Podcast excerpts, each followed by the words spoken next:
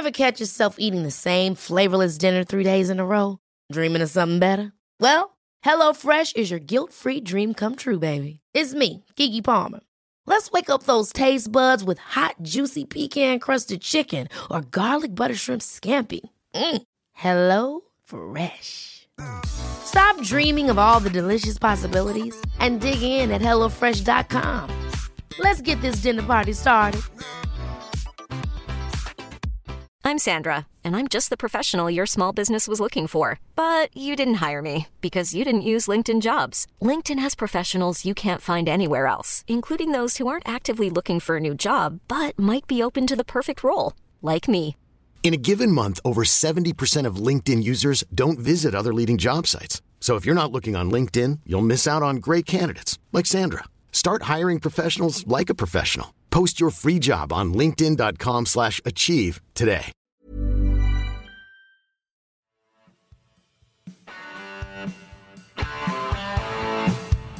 You're listening to Acton Millwall, broadcasting from the beautiful South Birmingham. Accept no substitute. So I think with 17 games to go, um, I've spoke to the players in there. You know, do we want to be an average-ish mid-table team? I certainly don't, and I would like to think that there's some players in there that really don't want to do that. Uh, we've got 17 games to prove it. You know, it's easy me standing in front of the camera saying it, um, but we've got to go and show it, and we've got to go and prove it. And in both boxes in the championship, you have to be ruthless. I can talk a lot about some of the things that go on in the game, and what I would say to someone like Mitrovic, you might look and say, oh, he's a bit niggly and he does this and does that. But you know what? He's ruthless and he knows how to win a game. And he's got that little bit of nastiness that it takes sometimes to win win games of football at this league, as well as the quality.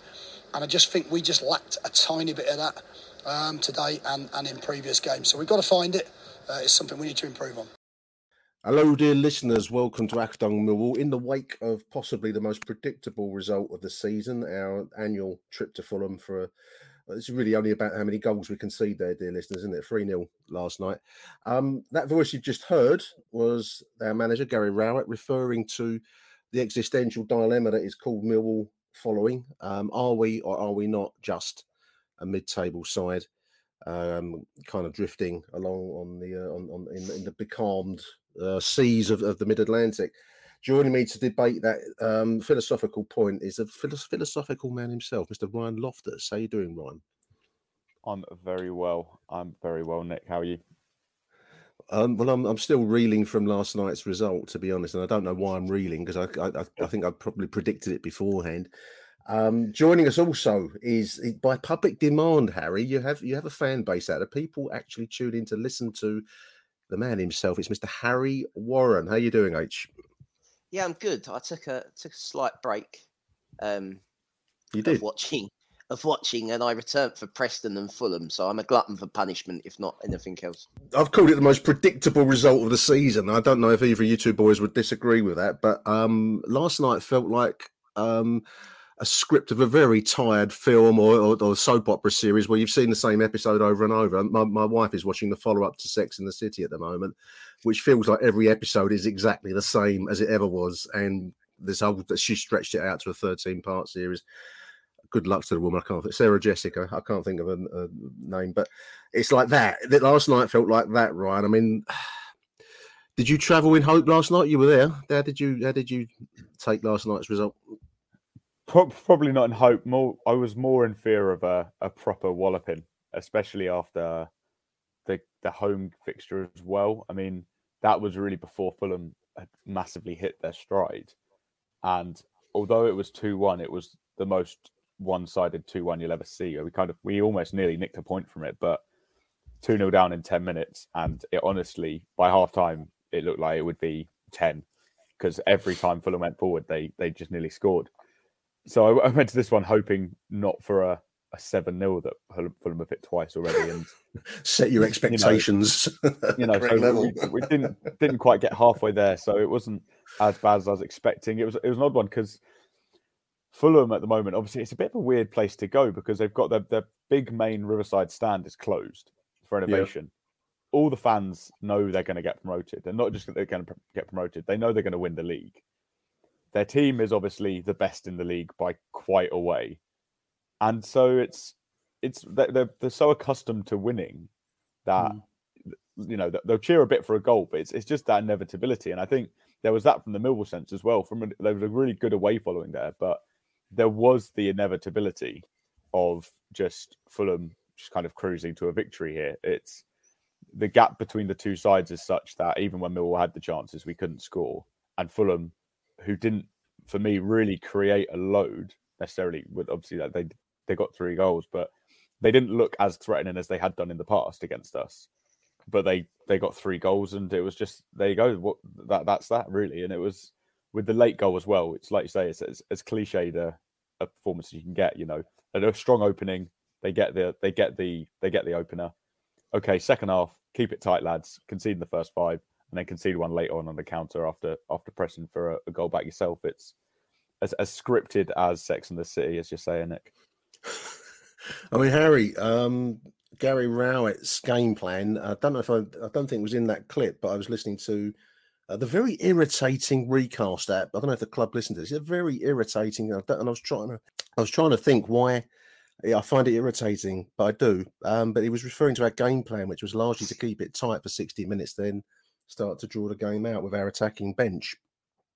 Um, and my notes said uh, from five, we had one chance on the fifth minute, um, which was a, a Kieftenbeld Bell volley over the bar, and then we had nothing until 54 minutes when we had another a Bennett shot over. Um, I'm not sure that's keeping it tight. We do need to create chances. I mean, we did create chances when we opened up H, but we, we, we don't score goals, mate, do we? I mean, that's that's that's the difference between these two sides. Was Fulham scored like 70 odd goals in the season? Something... Mitrovic, Mitrovic has scored more goals than Millwall this season. That is a headline stat. That is enough. That should be that should be enough to tell you that your transfer policy of we're looking at you know young and exciting forwards probably bollocks. and Gary Rowett is is quickly in his interviews turning into Ian Holloway. That that, that it's nonsensical bollocks. To, to try and pretend that Millwall, listening to that clip that you've played at the start of the show, yeah. pretend yeah. that you think Millwall are anything other than a mid-table championship side is pure delusion. It's pure delusion because in our last 12 games, I've gone back to the 20th of November. From the last 12 games, Millwall have three wins, three draws, six defeats, 12 points for a possible 36, as well as a cup loss to Crystal Palace. That is not promotion form. That is relegation form. That is looking down, not looking up form. And you weakened your own hand in the January transfer window and then complain about it. That's insanity. And you know, we, we we're never going to beat Fulham. Like, take Fulham out of it. It's a wider Rowett ball philosophy. Is that their football is what I was promised under Rowett, or what that what we we're striving to achieve, and that's fine. But we're not going to get there because we don't have the funds, we don't have the ability. The players that we've signed are all over thirty, have got no resale value, and we don't create anything. Like last night, uh, we play Oliver Burke, who's on loan from Sheffield United, another championship club that probably won't get promoted this season, that will have to play against next season. And we're promoting their player rather than Tyler Burey. Like all these things, it's gone, Gary. We're not going to get promoted. Start planning for next season, and I could see some kind of logic in it. But there is no logic because the man is illogical because he thinks that we are going to get promoted. And there are eight teams in front of us and we're nine points off the playoffs. I mean, I, well, I, I mean, I, I, take your point, and I, am not going to disagree with what you're saying, Harry. But um, I didn't think Ryan that Fulham looked unbeatable last night. Um, they were a very good side. I mean, I, am not gonna, I'm not gonna um, take anything away from that performance and those players. I mean, Mitrovic in, in any side in the in the division, I think, would be a promotion-winning asset. But going forwards, when we got got the ball up and at them, I thought we looked, oh, you know, we, we, we didn't take the chances that were created. We did create chances. So, in my opinion, when we play a more um, how can I put it? I'm going to use a very loose attacking style. I don't, I don't know what, how else you'd put it. But when we get the ball forwards and we had our more creative players on on the field, we looked like we could get into it. Okay, chances weren't taken, but why do we And I think Gary Rowett said it in one of his pre-match interviews, Ryan, that he's, you can't sit back. Well, lo and behold, we do sit back. I, I don't get the logic of his management at times. Yeah, it's, it's not one because it's in that situation. He's kind of damned if you do, damned if you don't. Because a few weeks ago, obviously there was COVID hit, but when we sat back against Coventry and contained them all and beat them one 0 everyone's praising him and saying what a performance. And every time we've done that away from home and nicked those one nils, everyone's yeah. going, it's pure, pure Rowett masterclass is what we had when we first came in, and they're brilliant Millwall away results. But then when we try and do that and it doesn't work, everyone goes, "Oh, well, this is awful. Why are we bothering trying to do that?" so you know, it's it's a bit of what do you expect? That's that's the, the way we set up away from home. Obviously, when you've got a team like Fulham who are really very good, it's harder to do that. And you know, the, the Mitrovic point is one that will be trotted out because it's you know he's a 25 million pound striker who is too good for the championship. I mean, most of Fulham's team are too good for the championship. They're yeah. they're an anomaly this season, and I think they're on course. I think was it Re- Reading's record for points is what 103, 109 points, something like that. I think I think um, Fulham are on course to beat that with like five games to go, and Mitrovic himself, as Harry said, he scored more goals than Millwall. The the championship all time record, I think, which was set last year by Ivan Toney, is 31, and he's on 30. You know, and we're in February. Like they're this year, that team is is a, a complete anomaly. They are going to break every single championship record, and to lose to them, obviously, what's frustrating is that Blackpool turned them over one 0 Obviously, there was the the incident with the fan, Paul who was kind of you know there was a lot of reception for him yesterday, and they, the Fulham team have been quite good with the family and and over to mm. the end of the game that may have thrown them off. You know, that long delay and, and the kind of worry about that that that can get in people's heads and and really impact the side. So that result in itself has other factors to it. But Mill do lack attacking threat. You know, it, it, it's really hard because when you're analysing where Millwall are under Gary Rowett, it feels like there's not really been any movement for for two two seasons now. The problem no. is that we can't create enough chances. And when we create them, we don't finish them. As was seen yesterday, we had two really good chances when we started to push for it. And both of them should have been scored. Maybe Benik one, he has a lot less time, so it's it's a bit harder and Rodak gets out quickly. But Jed should have scored. And you yeah. know, Jed's coming back to fitness, um, maybe with a, with a bit more um, game time under his belt and a bit more sharpness, he scores that, but he didn't. At 2 1, that's a very different game because we were really pressing them. And I asked Raul a bit about this at the end end of the game. And Harry, I kind of disagree that we've weakened our hand in January. I think we got rid of three players who don't play, and we've brought in two players who are Burke. I think Jury's out, and Freeman. I think is a good player, depending on how fit he gets and if he can find his form. When those players were on the pitch, and we had four, and we are kind of playing that four-two-three-one, we were much better yesterday with a back three, with a back four than a back three, much better. And yeah, but that's been the same way all season. Not all, not all the time. When we have not all the time, but since since Ballard's gone out, playing Pearce makes you worse. He makes Hutchinson a worse player. There is no uh, statistically, I haven't done the research, but if someone goes back and looks at results where Pearce and Hutchinson play together, other than the commentary game, which I think Hutchinson might have played and Pearce might have played, or I might be wrong. I can't remember who was fit and who wasn't fit for COVID when they play together, it literally is like who's the biggest dickhead, and they literally cancel each other out of making decisions because Hutchinson is the captain. I know Pearce wears the armband, but that's not really what who's the captain. If you're in the dressing room and you know Pearce isn't the captain, he doesn't. He's not the first name on the team sheet. First name across the back four is Hutchinson, and playing together last night, the goal, the goal for Mitrovic for the first one. You watch Mitrovic just stands off both of them, just walks in unchallenged so simple.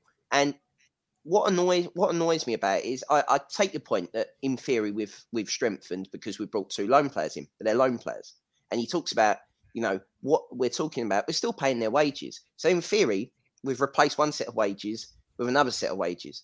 I'd rather I, I just am in this point at the moment with our rebuild is that if we are going to rebuild, rebuild. Don't do loans, don't paper over the cracks. And Rowett's management style at the moment is best described as he papers over the cracks. He picks up results when he needs to to keep himself in the job.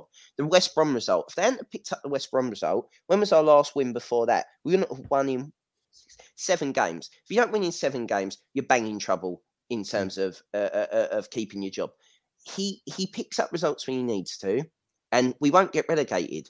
But is that really what we want? And and I, I, know it's a wider question about Fulham. Fulham. The, the thing is, the Millwall paradox is that last night everyone knew we were going to get beat. So a lot of people go, "Fuck it, go and have a go." Right? There's a lot yeah. of people that would think like that. Or you sit on the other thing of, "We'll keep it tight. Let's try and not get embarrassed." Well, 3 0 still getting fun. Uh, it doesn't tell the whole story of the game because I don't think actually we were that bad. But we weren't bad, but they weren't themselves. They weren't great. They didn't they didn't particularly play the way that I've seen them play against other teams. I thought they were sort of they didn't even get out of third gear for them and they beat us 3 0. I know they're the best yeah. side in the division, but hmm. at the end of the day, it's a wide it's a wider trait is that when we go four three two one or whatever formation you want to say around that, we look we, we create more offensively. We've only kept three or four clean sheets all season. So there's absolutely no point in playing five at the back because, you know, we need to create four or five chances to get one goal. And we mm. can't keep a clean sheet. So you might as well go forward. Malone was injured last night. We don't know the nature of the injury. Well, I haven't seen it if, if we do know it. Um, I must admit, I was surprised with Pearce coming in. Ryan, I mean, would he have been your choice in defence? Um, I know he's probably the seen as the natural leader of the of the group for and I don't know the man, so I, I don't know how, how you know how, mm. how good a, a, decision that is. But I was surprised to see him because Fulham, if nothing else, are going to be powerful and pacey, and that seems to be where he struggles a little bit.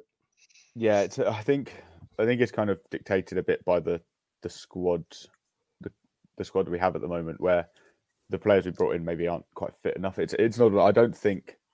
I agree with Harry that like playing the back five when we're we're not really as solid as defensively as we were and if you've got to bring in Pearce, I, I don't know what's happened to um, Hayden Muller as well because he, you know, I don't think he's gone mm. back out on loan. I don't unless I've completely missed that, and he wasn't in the squad, so I don't know if he's in. He was on the bench last week when he was he was he was on the bench. Yeah, yeah, he, he, came back from he came back from St Johnstone, but he wasn't on the bench yesterday. So I wonder where uh, Pearce is pretty much gone now. He's he can kind of do a job when you need to, but against a side like Fulham, he is just going to get pulled apart. I mean, there was one part one point where he almost got drawn into a foot race. I think with with Kebano, it was down the left, and you could see his face. Obviously, quite close to the pitch at Fulham, and you could see his face and try and turn and sprint, and it was painful. But um, would a back four work better? The I guess the problem is there. Then when Freeman's not quite fit, Jed's not quite fit, you don't necessarily have someone to play in the ten. But it's surprising that when we do play four at the back, we have looked a lot better and we have looked a bit more threatening. But Rowett seems reluctant to to stick with that. And against a side like Fulham, yeah, we, we change it late on and it makes an impact. If we started like that, who's to say how the game would have gone? But you do wonder there gets a point where do we just change it up almost for change's sake, just to see, just to see, you know, go a run of games, go three or four games playing back four. You know, we, we keep, like Harry's saying, we're not picking up a lot of wins. Go three or four games with a different formation, different system, and see if that makes an impact. For for me, the thing is that you just if he played for it at the back at home, he'd almost gain himself some kind of respect because they're more attacking. So therefore, you'd get us behind you. Gain, you know, you're talking about, uh, uh you know, that book that says about ten percent a manager swing. I wonder what the crowd's worth because suddenly, if we're attacking at home, you'll get the crowd involved. You know, you get five, ten minute that rush. You might nick a goal. You might then have something to defend. At the moment, we're we're very flat. We're flat at home. The atmosphere a fed up with it. So what's the difference of going four at home and five away? I'd rather do that. At least that makes sense in some kind of, you know, points based trying to nick wins away from home one 0 Whereas at home, he needs to, you know, you're playing to the gallery. You need to give some people something to get behind. Achtung, Mehlball.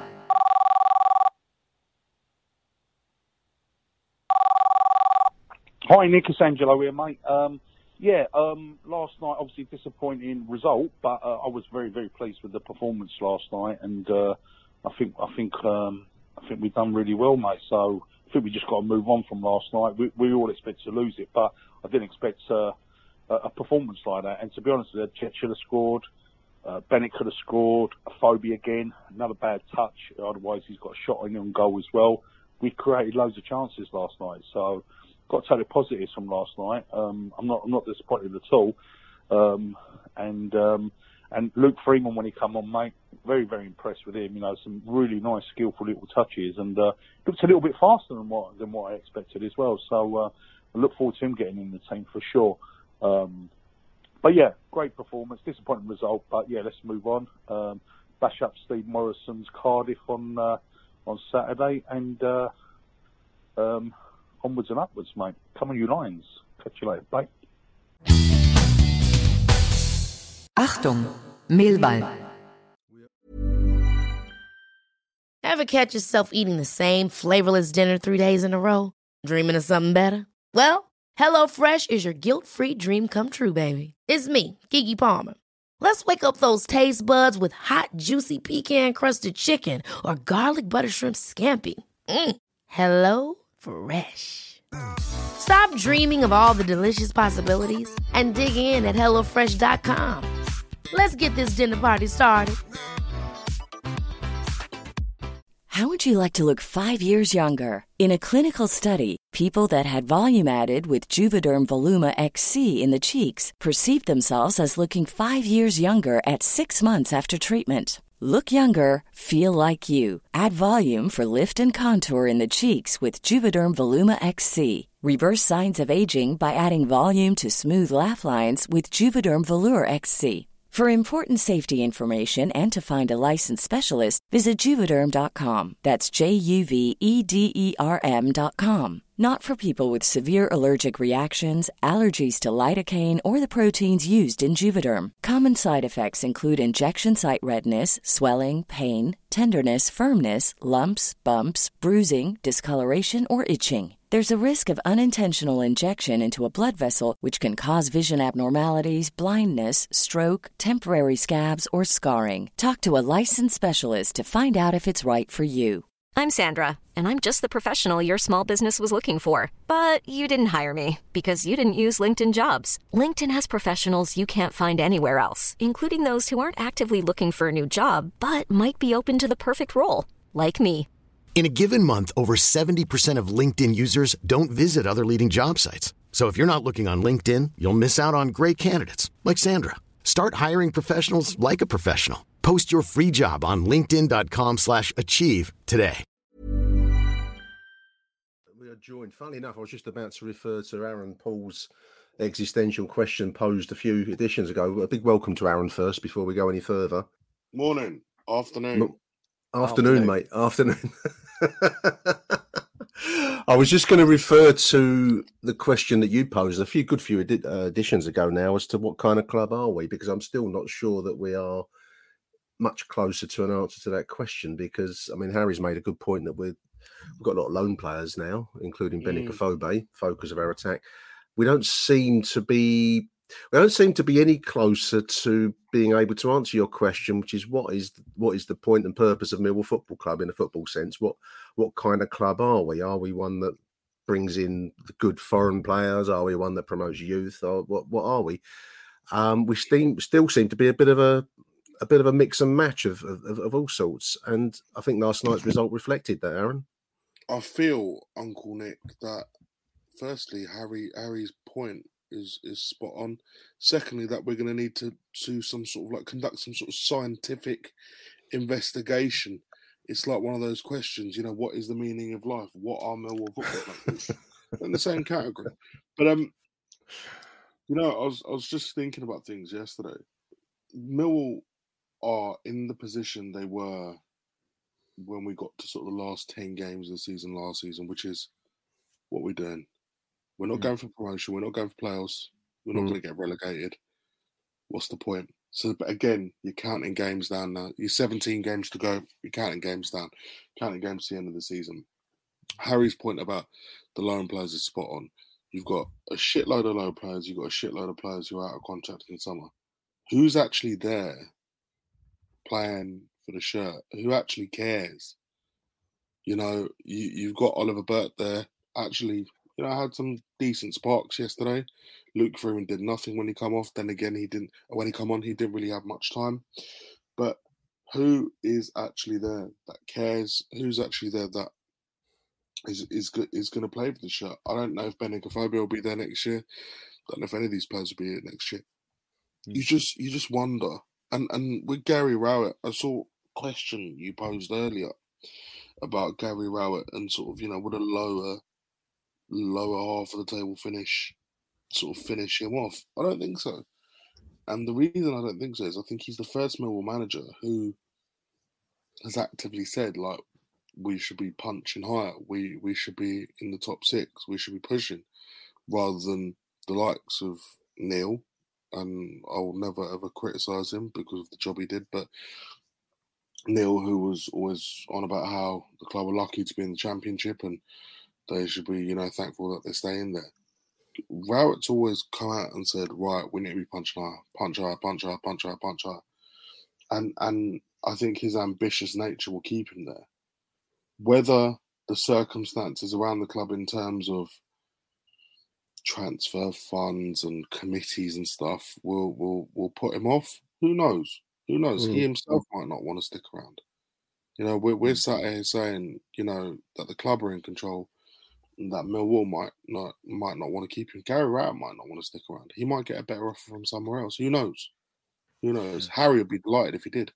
But Absolutely. Um, you know, I mean, it's just it- it's it's, It's not a natural really- fit.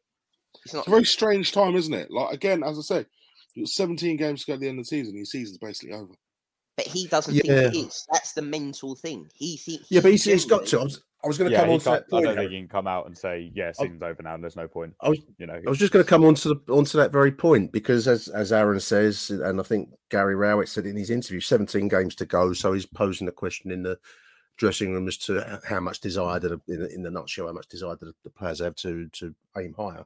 So if we're going to say, I at the risk of um, I mean, Harry on our WhatsApp group said anyone that says this it could be sectioned. So I'm going to put myself out on offer to be sectioned now, Harry. Um, if we are going to aim for sixth spot, which is the only game in town, if you're going to be a football club in the Championship division, you have to be. If you're not fighting relegation, you've got to be looking at that sixth spot as your shot at the big time, the big, the big, the big uh, stakes in the in the top level, um, and that's still, you know, as much as it might cause laughter around the internet, um, eight points away. Um, so, which is what a couple of wins and you're in the mix. So, if it if it can be that we've got the likes of Cardiff coming up, I think QPR follows as, as a midweek very soon afterwards. I mean, two big games there.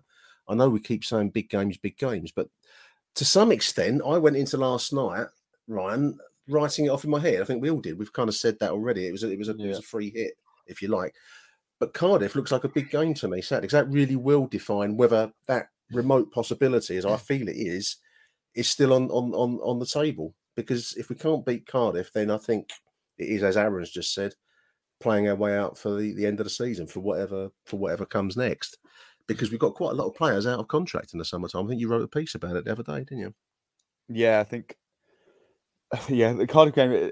I mean, every game kind of seems big at this point because each week you're kind of delaying what um, probably the inevitable of the, the season's over because you don't want it to be over in early February. No, no. But no.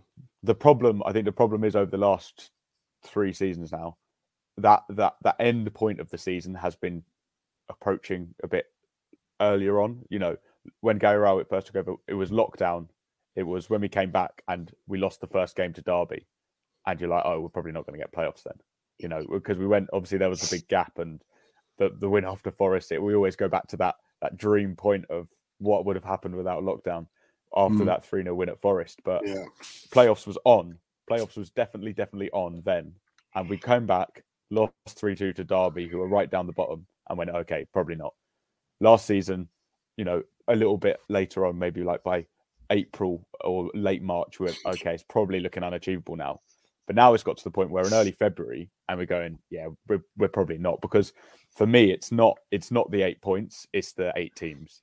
It's you can't, you know, points they're not these they're not these abstract things that you're playing for on your own there's Mhm. also 24 other teams also picking up points so it's the same thing with the game in hand principle you know you could be right down the bottom and go oh we've got 12 games in hand but if you've got the worst team in the league and you lose them all that's zero points so it's more about the teams in between us and a lot of those teams are on upward trajectories you look at Forest, you look at Middlesbrough, you look Yeah. at Borough, yeah, you look at Huddersfield and QPR doing well. Blackpool even have starting to put some form together. You know, there are a lot more teams. Sheffield United, similarly, there are a lot more teams with a, a bit of an upward trajectory, and Millwall don't feel like we have that, or you know, and and then everyone will will point back to oh, but Aston Villa were way off of it, and then they went on a an absolute mental winning streak. Fulham did it themselves, you know, when we were going under Harris, and they won what 21 games in a row, or unbeaten in 21 games, and turned it around.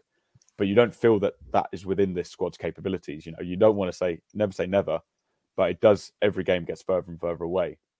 We see As too waste, summer- wasteful of chances, boys. I mean, Massively, you cannot massively. you cannot create chances like we did last night and not take one of them, which is No. you know We're the story of the season. Both, we're bo- we're bad at both, aren't we? We don't keep clean Yeah. sheets and we don't take No. chances. That that is Yeah. the story to to finishing mid table and not doing very well. We we just I don't think the start we, don't play with a particularly great style of play. We try and play passing football. It doesn't really work because we haven't got the players to do it. I.e., we don't have a ten. We haven't had a ten in years. And again, we'll go into a transfer window whenever that may be, when the season eventually ends, whether whether or not that ends after two back-to-back defeats to Cardiff and QPR, which I think it will.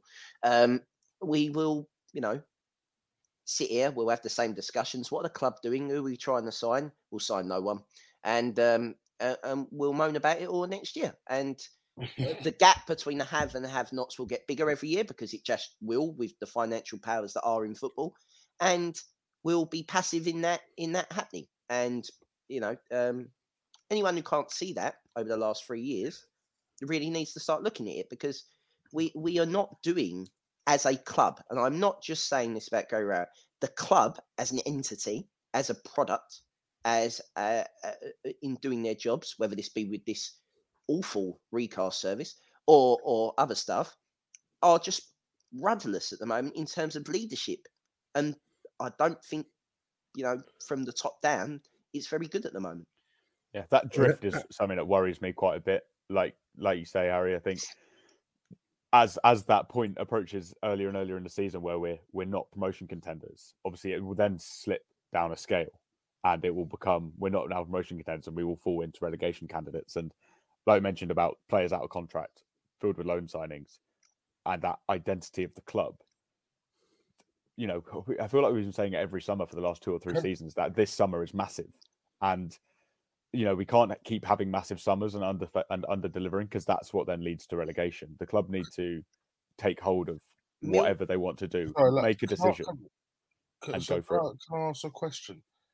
Can I ask a Go on, question? Yeah, I'm, yeah. I'm just looking at teams around Millwall.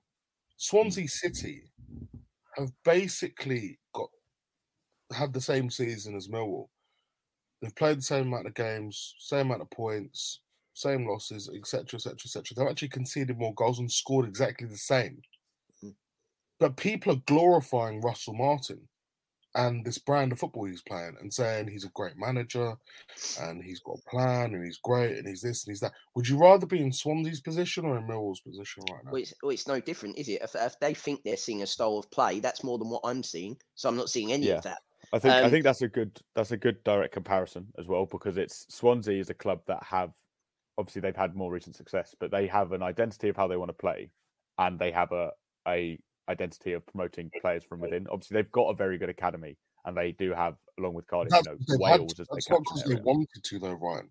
That's because their owners were crap with the purse strings and didn't want to put any money in. No, but but they they have over the last few years they've done that really well. And but the style of play is something that dates back to you know when Kenny Jackett was there, and or just after Kenny Jackett left when it was Rodgers and, and Martinez. That dates back you know 10, Laudrup. 15 years now. Yeah. Their style of play because that's how they want to play football, and it's taken them up the leagues, back down the leagues, and their fans seem to be happy. Obviously, any fan would be happier further up the table, but they do seem to Mm. be happy playing good football. My question to your to, to that is that Millwall have a five year cycle, right? Normally, when we get in the championship, every year that I've supported the club, so what, my 32, all the time that I can remember, we go up, we have a good initial go at getting into the Premier League. 2001 springs to mind. First year back in the champ under Harris. First year with Kenny Jackett in the champ. We have a good go. We bring the momentum up and we keep going. We go on a magical tour. We try to get, we normally end up about eighth, ninth, whatever. We have a good go but then it falls off. It, it follows this pattern of maybe a player leaves, Cahill, Saville, now Wallace. Yeah, a player will leave, a key player. And it will never really do the next stage of the let's cement and then build. We do the cement, we sort of batten down the hatches and, and do this. And we're in year five, and this feels like Jackett This feels like Jackett of we're out of ideas and we don't know what to do. Apart from this, felt like this last year, and Rowett didn't walk away. Jackett walked away, so Millwall will have to either do the uh, do the thing of we're backing Gary Rowett and we need to have a really big overhaul, which they should have done last year and they didn't, and they now need to do this year. Or you need to look at what what's the next stage. What do we want to be? Where do we want to go? And we don't tend to get those decision rights. And the problem is, is I fear if we don't make big decisions this summer, I fear we are going to be in a relegation battle because to lose Jed, we are going to lose Jed Wallace. You know that's yeah. happening, right? So you're going to lose Jed Wallace. Benik Afobe won't be there because of I, I, I, you know, Bradshaw's injured and was injured with a knee problem and took a long time to get good again after that knee problem. Uh, you know, I, I am fearful of what this team looks like. The average age of the side has grown under Gary Rowett. It hasn't got lower. It has grown. Um, we have a yeah. yeah, we have a massive amount of midfielders that need to be moved on. We have one fit right back at the club. We have a right back out on loan that may never play for the club again. We have a, you know, there are many crises to be dealt with, and you know that's a lot of work for Millwall when we don't tend to deal with that very well. Yeah, it, it comes back to that question that we've we've touched on already. Sorry to cheer everyone up. No, no, no, no. I, I, I mean, the five-year thing is is a regular cycle of Millwall life forever. You know, I, it, I don't know why it should be so. Um, but uh, you know, as I look back into the far distant past, you can most older fans will say, yeah, it goes in that kind of five-year spin. You know, you have a good season, bad season, moderate season, bad season, and then we get relegated again. Why that should that be so? I don't know. Um, other clubs, I'm just looking, Aaron, at, at uh, Luton sitting in seventh place. They're having a decent season, um, and I think they've got a manager that's that's um, seems to have a, vision as to what kind of football he wants to play, for better or for worse, which includes, I think, still Fred Onyedinma, doesn't it, at Luton? So, yeah, you know, there, there he is sitting up there on the on the brink of the big time potentially. But yeah, I mean, there's other clubs. I, I, I talked to you about them in the summer. yeah, you did. Yeah, they were doing better business now. They recruit very well. Yeah, they recruit well. so well. You look at Allan Campbell in their midfield, really yeah. good player, really, really good player. You know, they they've managed to bring in Jed Steer, the goalkeeper. They've sold on their, their record signing goalkeeper. They've brought in Elijah Adebayo from from it was the it was the young lad who come through Fulham, the big centre forward, brilliant. Player. Yeah, excellent player. Really, really good players in that squad. Yeah, yeah. And do you know what? They're the waifs and strays they pick up. Luton don't go out picking up players who, you know, they'll wait and they'll try and challenge for. It's these players that are transfer listed, these players that are out of contract, these players that are on fringes of squads. They took Henry Lansbury. His career has been mm. rejuvenated by Nathan Jones. You've got a manager there who loves the club, literally like they idolize him. They yeah. worship Randy Walks on the manager because he's playing a brand of football and and he does what is best for Luton Town. Now, they don't make the playoffs. You know what? They won't care. They won't care. You look at it now. This is a club that who were five five years ago they're in League Two. Yeah. Five yeah. years, yeah. ago they were in National yeah. League. Yeah. Now they're batting at the top end of the championship. And honestly, once they things are going well for them, they'll get a new stadium soon. They're building a new stadium. Things are going to get even better and better and better. But the recruitment side of it is ridiculous. They're constantly scouting. He's got Mick Harford out there watching game after game after game, picking up players, random little, little, little signings they make. I was just gonna say, do you know what's a massive, massive part of that as well? is selling players. You know, they they they sold James Justin to Leicester for a yeah. massive fee. They sold Jack Stacey, who again, Jack Stacey was a cast off from Reading. You know, picked him up, I think, on a free or very, very cheaply, and sold him on for loads to Bournemouth. And that's what Millwall are have been terrible at. They, they don't spend money. No, uh, exactly. Uh, they don't spend don't money. Millwall need to get better at selling players. Like no, no, no. What we do is we sign thirty-year-old cast-offs from Derby, Birmingham, or Stoke. That's our transfer policy. That's yeah. our transfer I, I, policy. For, for, for, me, I like for personally, I don't want Danny McNamara to be a Millwall player in three seasons. I I think he's excellent. I want to have sold him for fifteen million pounds to a yes, Premier League. Like that's that's the truth with Marlon as well. That's how it should exactly. Marlon should have been gone. Yeah, Cooper, absolutely. like we, I mean, we chatted about this when we were all together in the the exec lounge, enjoying the the fine victories of uh, of Birmingham. Birmingham performance. But Jake Cooper should have been sold. Jed Wallace should have been sold. All these players, and unfortunately, where you when you're Probably for a collective place- seventy million. well, we could have got. Yeah, Let's say, and- take and- and- those three players. You take those three players: Cooper, Marlon, and Jed. That could have been thirty million pound. How much of the club in debt? Oh, what 30, 40 million pound? That's wiped. You know, like things like that is what. That's how you build a club. But club. have you got the with chief Millwall's executive level. from Southend who promised the stadium for 15 years and never delivered, or, or, or, or would rather put out a rather questionable campaign about being a tosser? You know, it's um, it's just a mess. Club's a mess. What, what do you want me to say? It's a mess. You know, every- I, I, I have to agree. I mean, I, I, I'm, I'm intrigued and Recast is a fascinated. mess. Just the whole by- thing's a mess. Harry, your voice is getting higher and higher. Mate, it's the COVID. next. I do apologise. I do apologise. Oh, I mean, I'm, I'm fascinated by the Jed saga of, of, of January. I mean, we've only just gone and he played last night, and we improved when he came into the game because he looked, it's Jed. you look ridiculous, dude. He changed the whole thing. Oh, he Yeah, changed because the we, we whole- look dangerous suddenly. He's such. Because a we, good we, player. we we know he's our best player by far, but his contract does finish in in at the end of May, doesn't it? Do you, Um, do, you, do you blame him for not wanting to play? not at all. I don't think he did. I don't think he didn't want to play. No, no, not at all. I, I think the club didn't want to. They didn't want No, to no, no, play no, him no, no, because no. that would damage their asset if he got injured. No, I think. the, it- truth, the truth of the matter, the truth of the matter is, I, kn- I know a lot of people are saying that he didn't want to play, and you know, so asking why Gary Rowett didn't start him. He wasn't fit enough. no, Very he's not. He's not fit enough. He's He been out. He's fit been out for I over a actually month. spoke You to him after the game, and he said that was better than Preston. He goes, I felt better than after Preston. Like Preston, Yeah, he hundred just percent. wasn't quite ready in terms of the fitness. Now he's ready. So, you know, I, I, I don't think I'd ever sort of question his. No, no, um, no, I wouldn't. career. I wouldn't question not- Jed. He's not. He's not. I, that, I he's not you've that got to also look at the fact that his career's short, especially him, especially Jed. You know, uh, this is someone who himself will say, will say to you, "I'm not going to get a Premier League move. I need to go to a club that's getting promoted." Yeah, You know, Yeah. Well, I think which I think Forest. make- makes perfect sense to me. I mean, who, who, I- I who wouldn't do this, listeners? you Who wouldn't? Who wouldn't?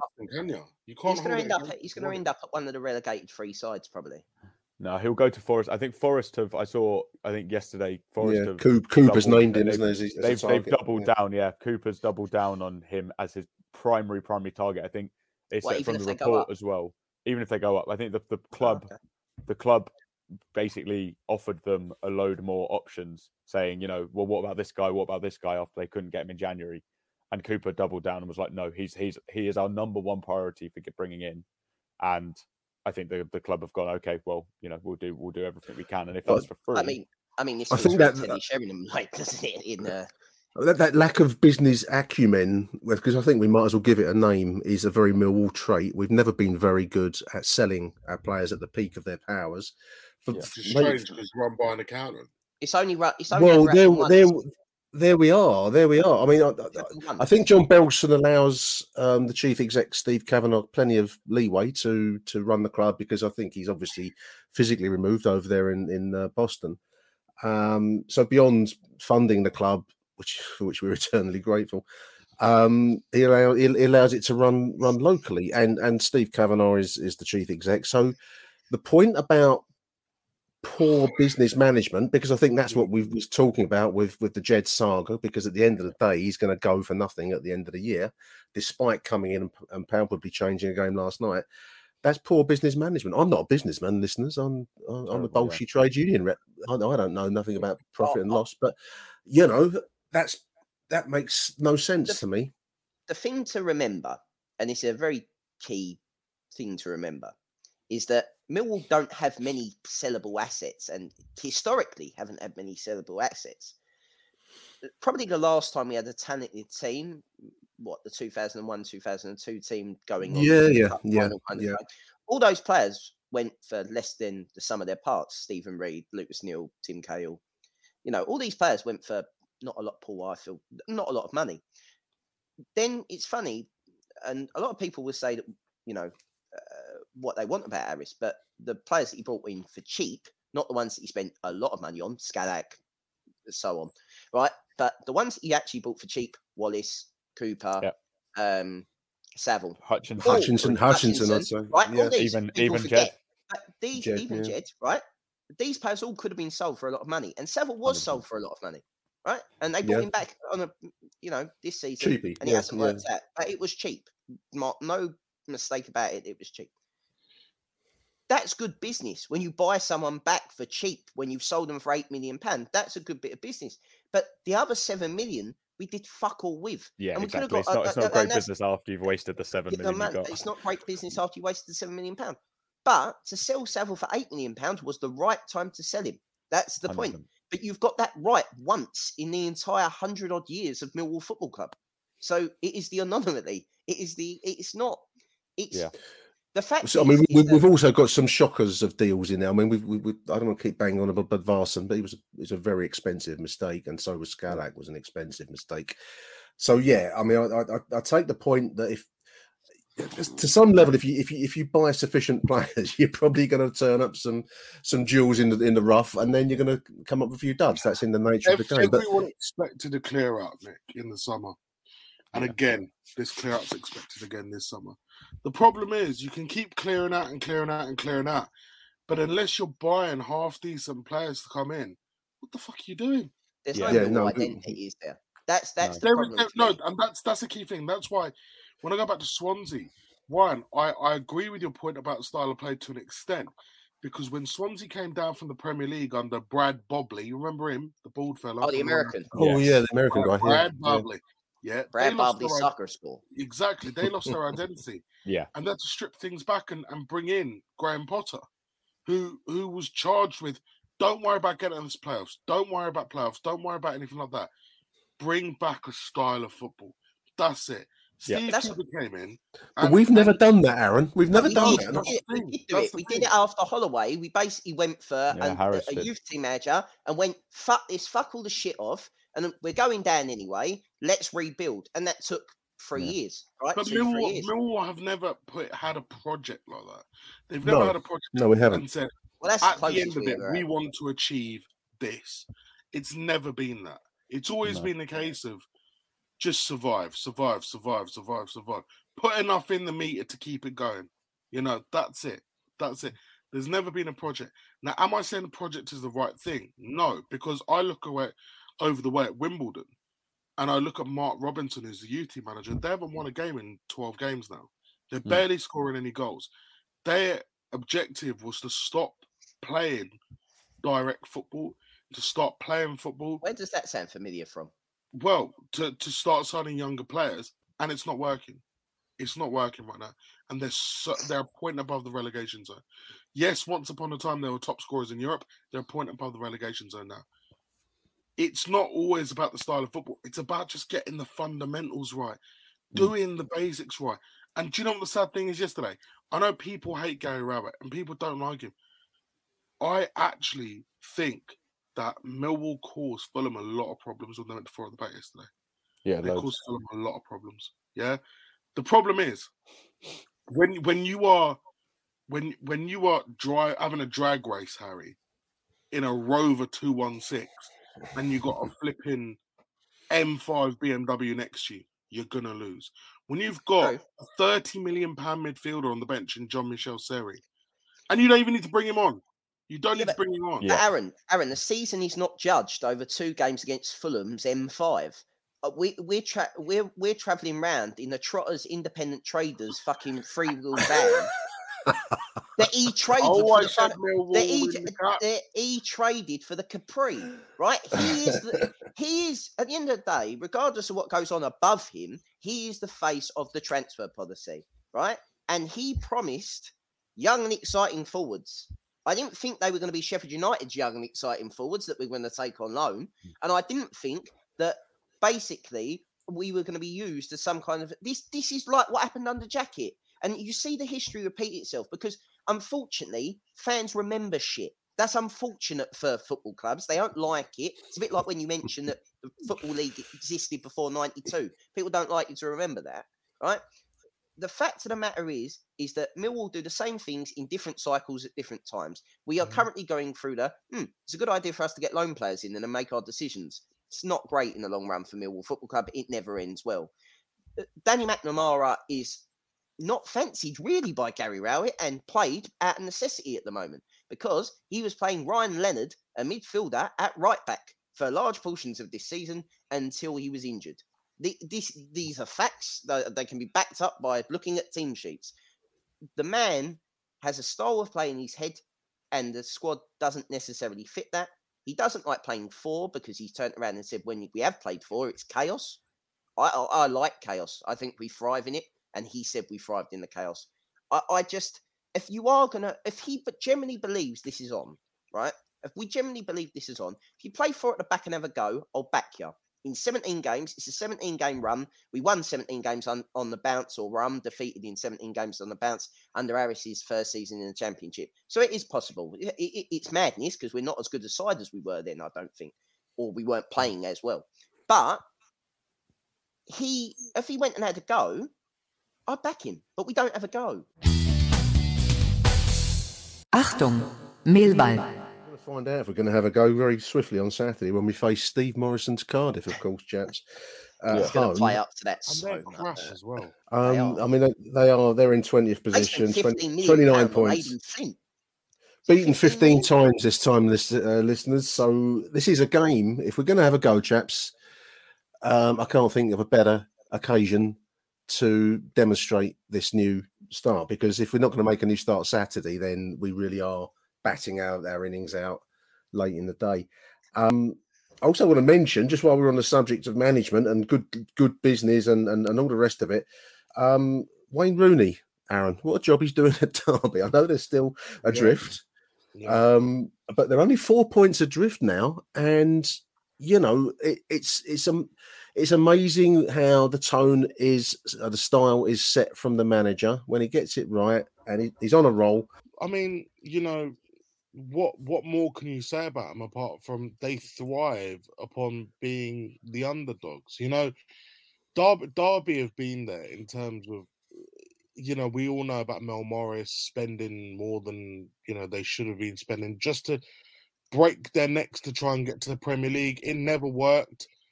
And and and look at Wayne Rooney now picking up the pieces. It's Yeah, funny, you look yeah. at first jobs in management. Frank Lampard, what an easy ride he had signing the players he wanted to, is just charged with getting promotion. With Wayne Rooney now, I mean, the situation he found himself in in January when he wanted to sign Phil Jagielka again, and they said no. You know, and he's basically playing kid after kid after kid after kid. You know, I, I someone made a joke the other week that at a quarter past ten at Derby's training ground, they come out with milk and apples. You know, just, because it's just it's your kids and, and Richard Stearman and Curtis Davies. You look at them, twilights of their career, giving it their all. It's absolutely phenomenal to watch. Would they be in front of us now? If they, if They'd, they'd, they'd, they'd have um, what's that? Three nines, 27, 29, 39 points. So they they would be in front of us. Yeah. yeah. Yeah. But for the penalty, I mean, if, But- if, but- if but it's been a good season, lads. Good season. Good season. if if if Wayne Rooney pulls that off, i I mean, there's a long way to go yet. They're three games in front of. Um, it'd be one of the great. It'd be one of the great management performances, Aaron. If he pulls that off, I think. it- I mean, it- they're four points of Reading, and Reading are getting the shit kicked out of them every week. Yeah. I'll put it technically, which is hilarious to watch. by And, and. Reading and Reading can't afford to sack their manager, which is why they haven't. It's actually it's actually very funny to watch. Very Yeah, very I'm- funny watch. I'm really enjoying the Reading situation. I mean, to be fair, the, the Derby one's a bit odd because you know some people are kind of revving in it, but you don't like to see necessarily a club being very close to to to The literally going out of extinction. existence. No. But I am glad to see them getting punished. Obviously, it, it's an odd one because it's Mel Morris's fault, really. But the Reading, like the, the punishments, the Red, I'm really enjoying the Reading one because for me, you know, at the end of the day, they were just cheating. They were cheating They both were. Yeah. and and fucked up.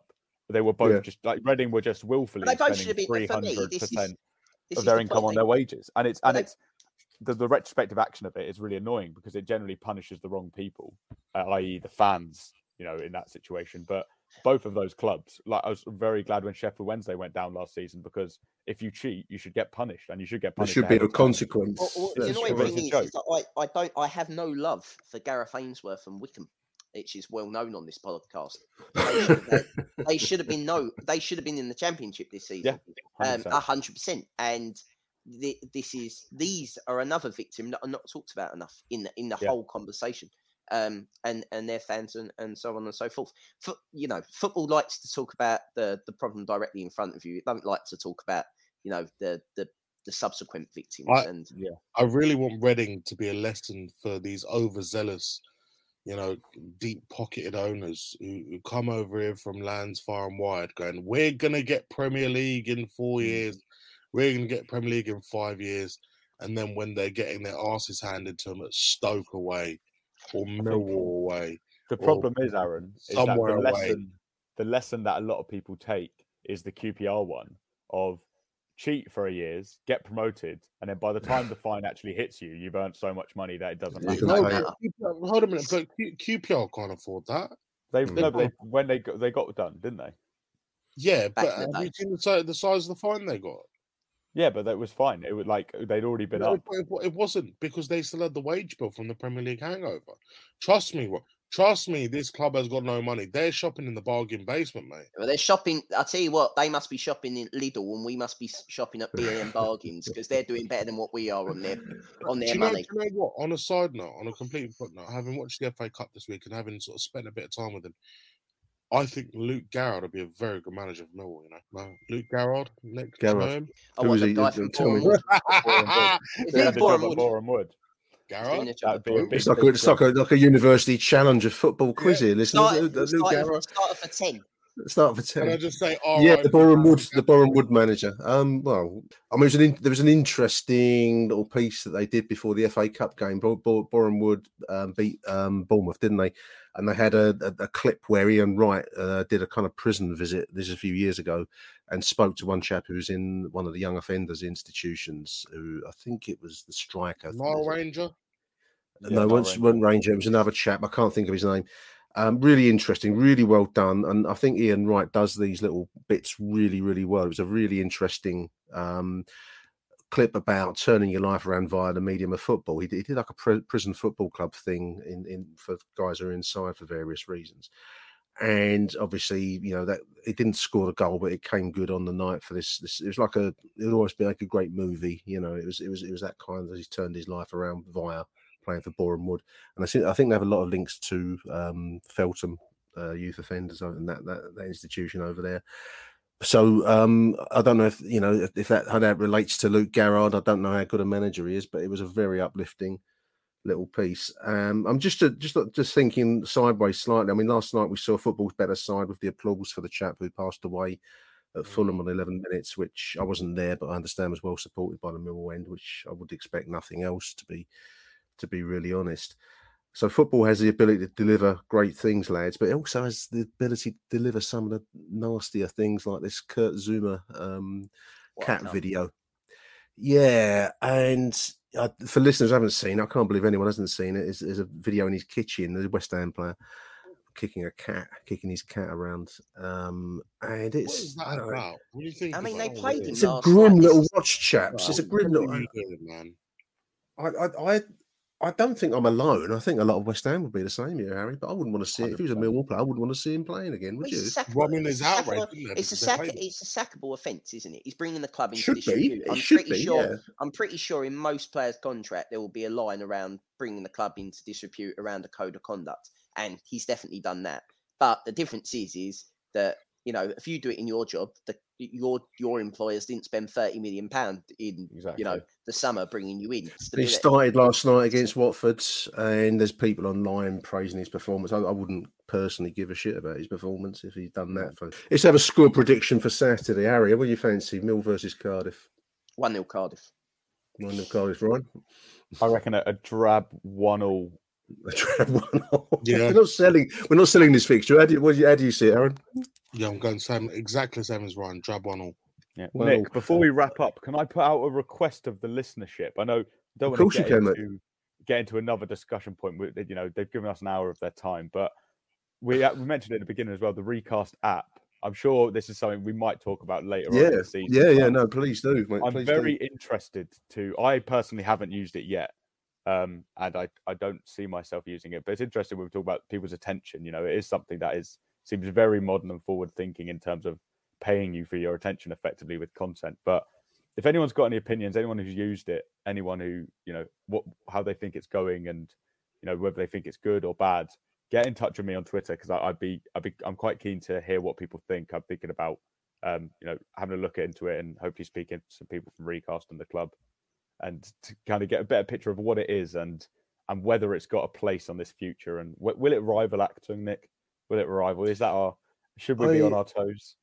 I mean, we could probably do a separate conversation about it, Ryan, because I've, I've, Definitely. I, I'm intrigued by it myself, and I've, I've, I've got the app on my iPad downstairs. I find it, and I, I, I was, I find it irrationally irritating, and I was trying to think why is it irrationally irritating, and the, the principle of it is that you build up a, a kind of a screen credit, um, either by watching an advert or buying things, which I think I think that's the bit where I don't mind watching an advert because that comes with TV since time immemorial, but I don't like paying to watch Gary Rowett tell me um, how you know we, we want to squeeze Fulham for 60 minutes and then open up with all guns blazing on in the last half an hour when I know that we just got stuff three 0 there. But I think well, I I'd think be, I'd be keen to to hear what Ryan's think about it. Ryan's DMs are open. God help him. I um into on the that on on that Brave decision, Ryan. Your DMs are open. On that um, on that point, which uh, I know they're not directly linked, um, but uh, I was unaware of Fan Hub until very recently, and anyone that is of these sort of fan tokens and um, Yeah, yeah. NFTs, Neymar with pictures of bored monkeys and John Terry telling you you need to buy an NFT. If anyone actually doesn't understand what any of these are, there was a very good podcast by the Guardian Football Weekly a couple of weeks ago, maybe last week. Um, it's like on their feed. Just listen to it because I think it's very, um, as someone who suffered from Football Index's kind of use of football, Yeah, fan demise. tokens, Uh, yeah, yeah. I think it's very the, uh, biggest pyramid scheme in recent yeah, years. of all time. Um, yeah, and Yeah. I think that um, anyone who wants to get involved in this crypto slash NFT football, because what uh, the Guardian made it very important. There's only really, you know, it's not a new technology. Bitcoin's been going for 20 years and it's still not mainstream. Um, was my takeaway from it. So invest cautiously. It's basically gambling, but with no regulation. So, um, but make your own opinion. Listen to the um, listen to the pod with much more informed people than myself, and uh, make your own choices. send it. Send I all your opinions to Ryan. when I see um, Can I, can I when see say, people tweeting now. about fan tokens, I I cringe. you know that you know that fan hub thing. Does Hmm. anyone not remember? I mean, Ryan, you won't. Harry, Nick, do you not remember? They used to sponsor a, a program on Love Sport. They did, Fan hub, did they? They had Did an they? app, had an app, and back then it was just The um, all the app actually, was, you say, tracking what how many grounds you went to. yeah, because I, I, I, Now it's I mean, turned we- into a monetary thing. We'll, we'll do another show about that because I was I was on Fan Hub briefly just to see because I get curious about these things, listeners. And I'm an old man, so what do I know about the modern world of crypto and Bitcoin and whatever? And I was on it, so but then I deleted it because I found it Oh. very irritating. Um, It's a brave new world out there, Nick. it is a dream. um, I, I, my, my score prediction for Saturday, just to close us, I think we're going to win it, listeners. I'm going to go for a, a decisive two goal win for the Lions on Saturday over the uh, Steve Morison Cardiff. Big thank you for joining me today to Harry Warren, Ryan Loftus, and the man himself, Aaron Paul. Thank you, boys. Nice one, lads. No problems. And thank you to you too, dear listeners. Until the weekend, it's Arrivederci Millwall. Bye for now. Thank you for listening to Aston Millwall. If you enjoyed the show, please head over to Apple Podcasts and leave us a cheeky little review. Arrivederci Millwall. Till next time. Who do you want to watch?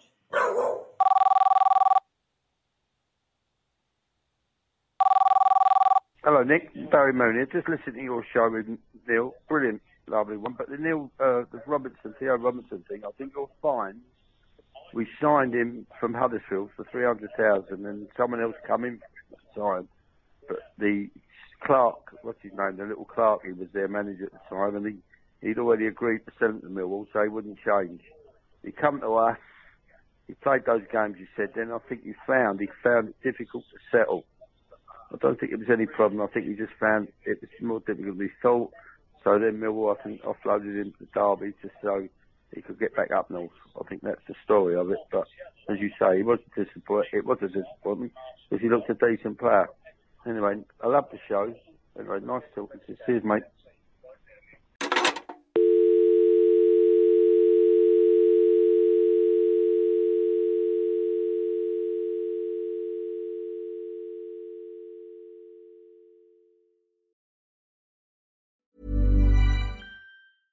Ever catch yourself eating the same flavorless dinner three days in a row?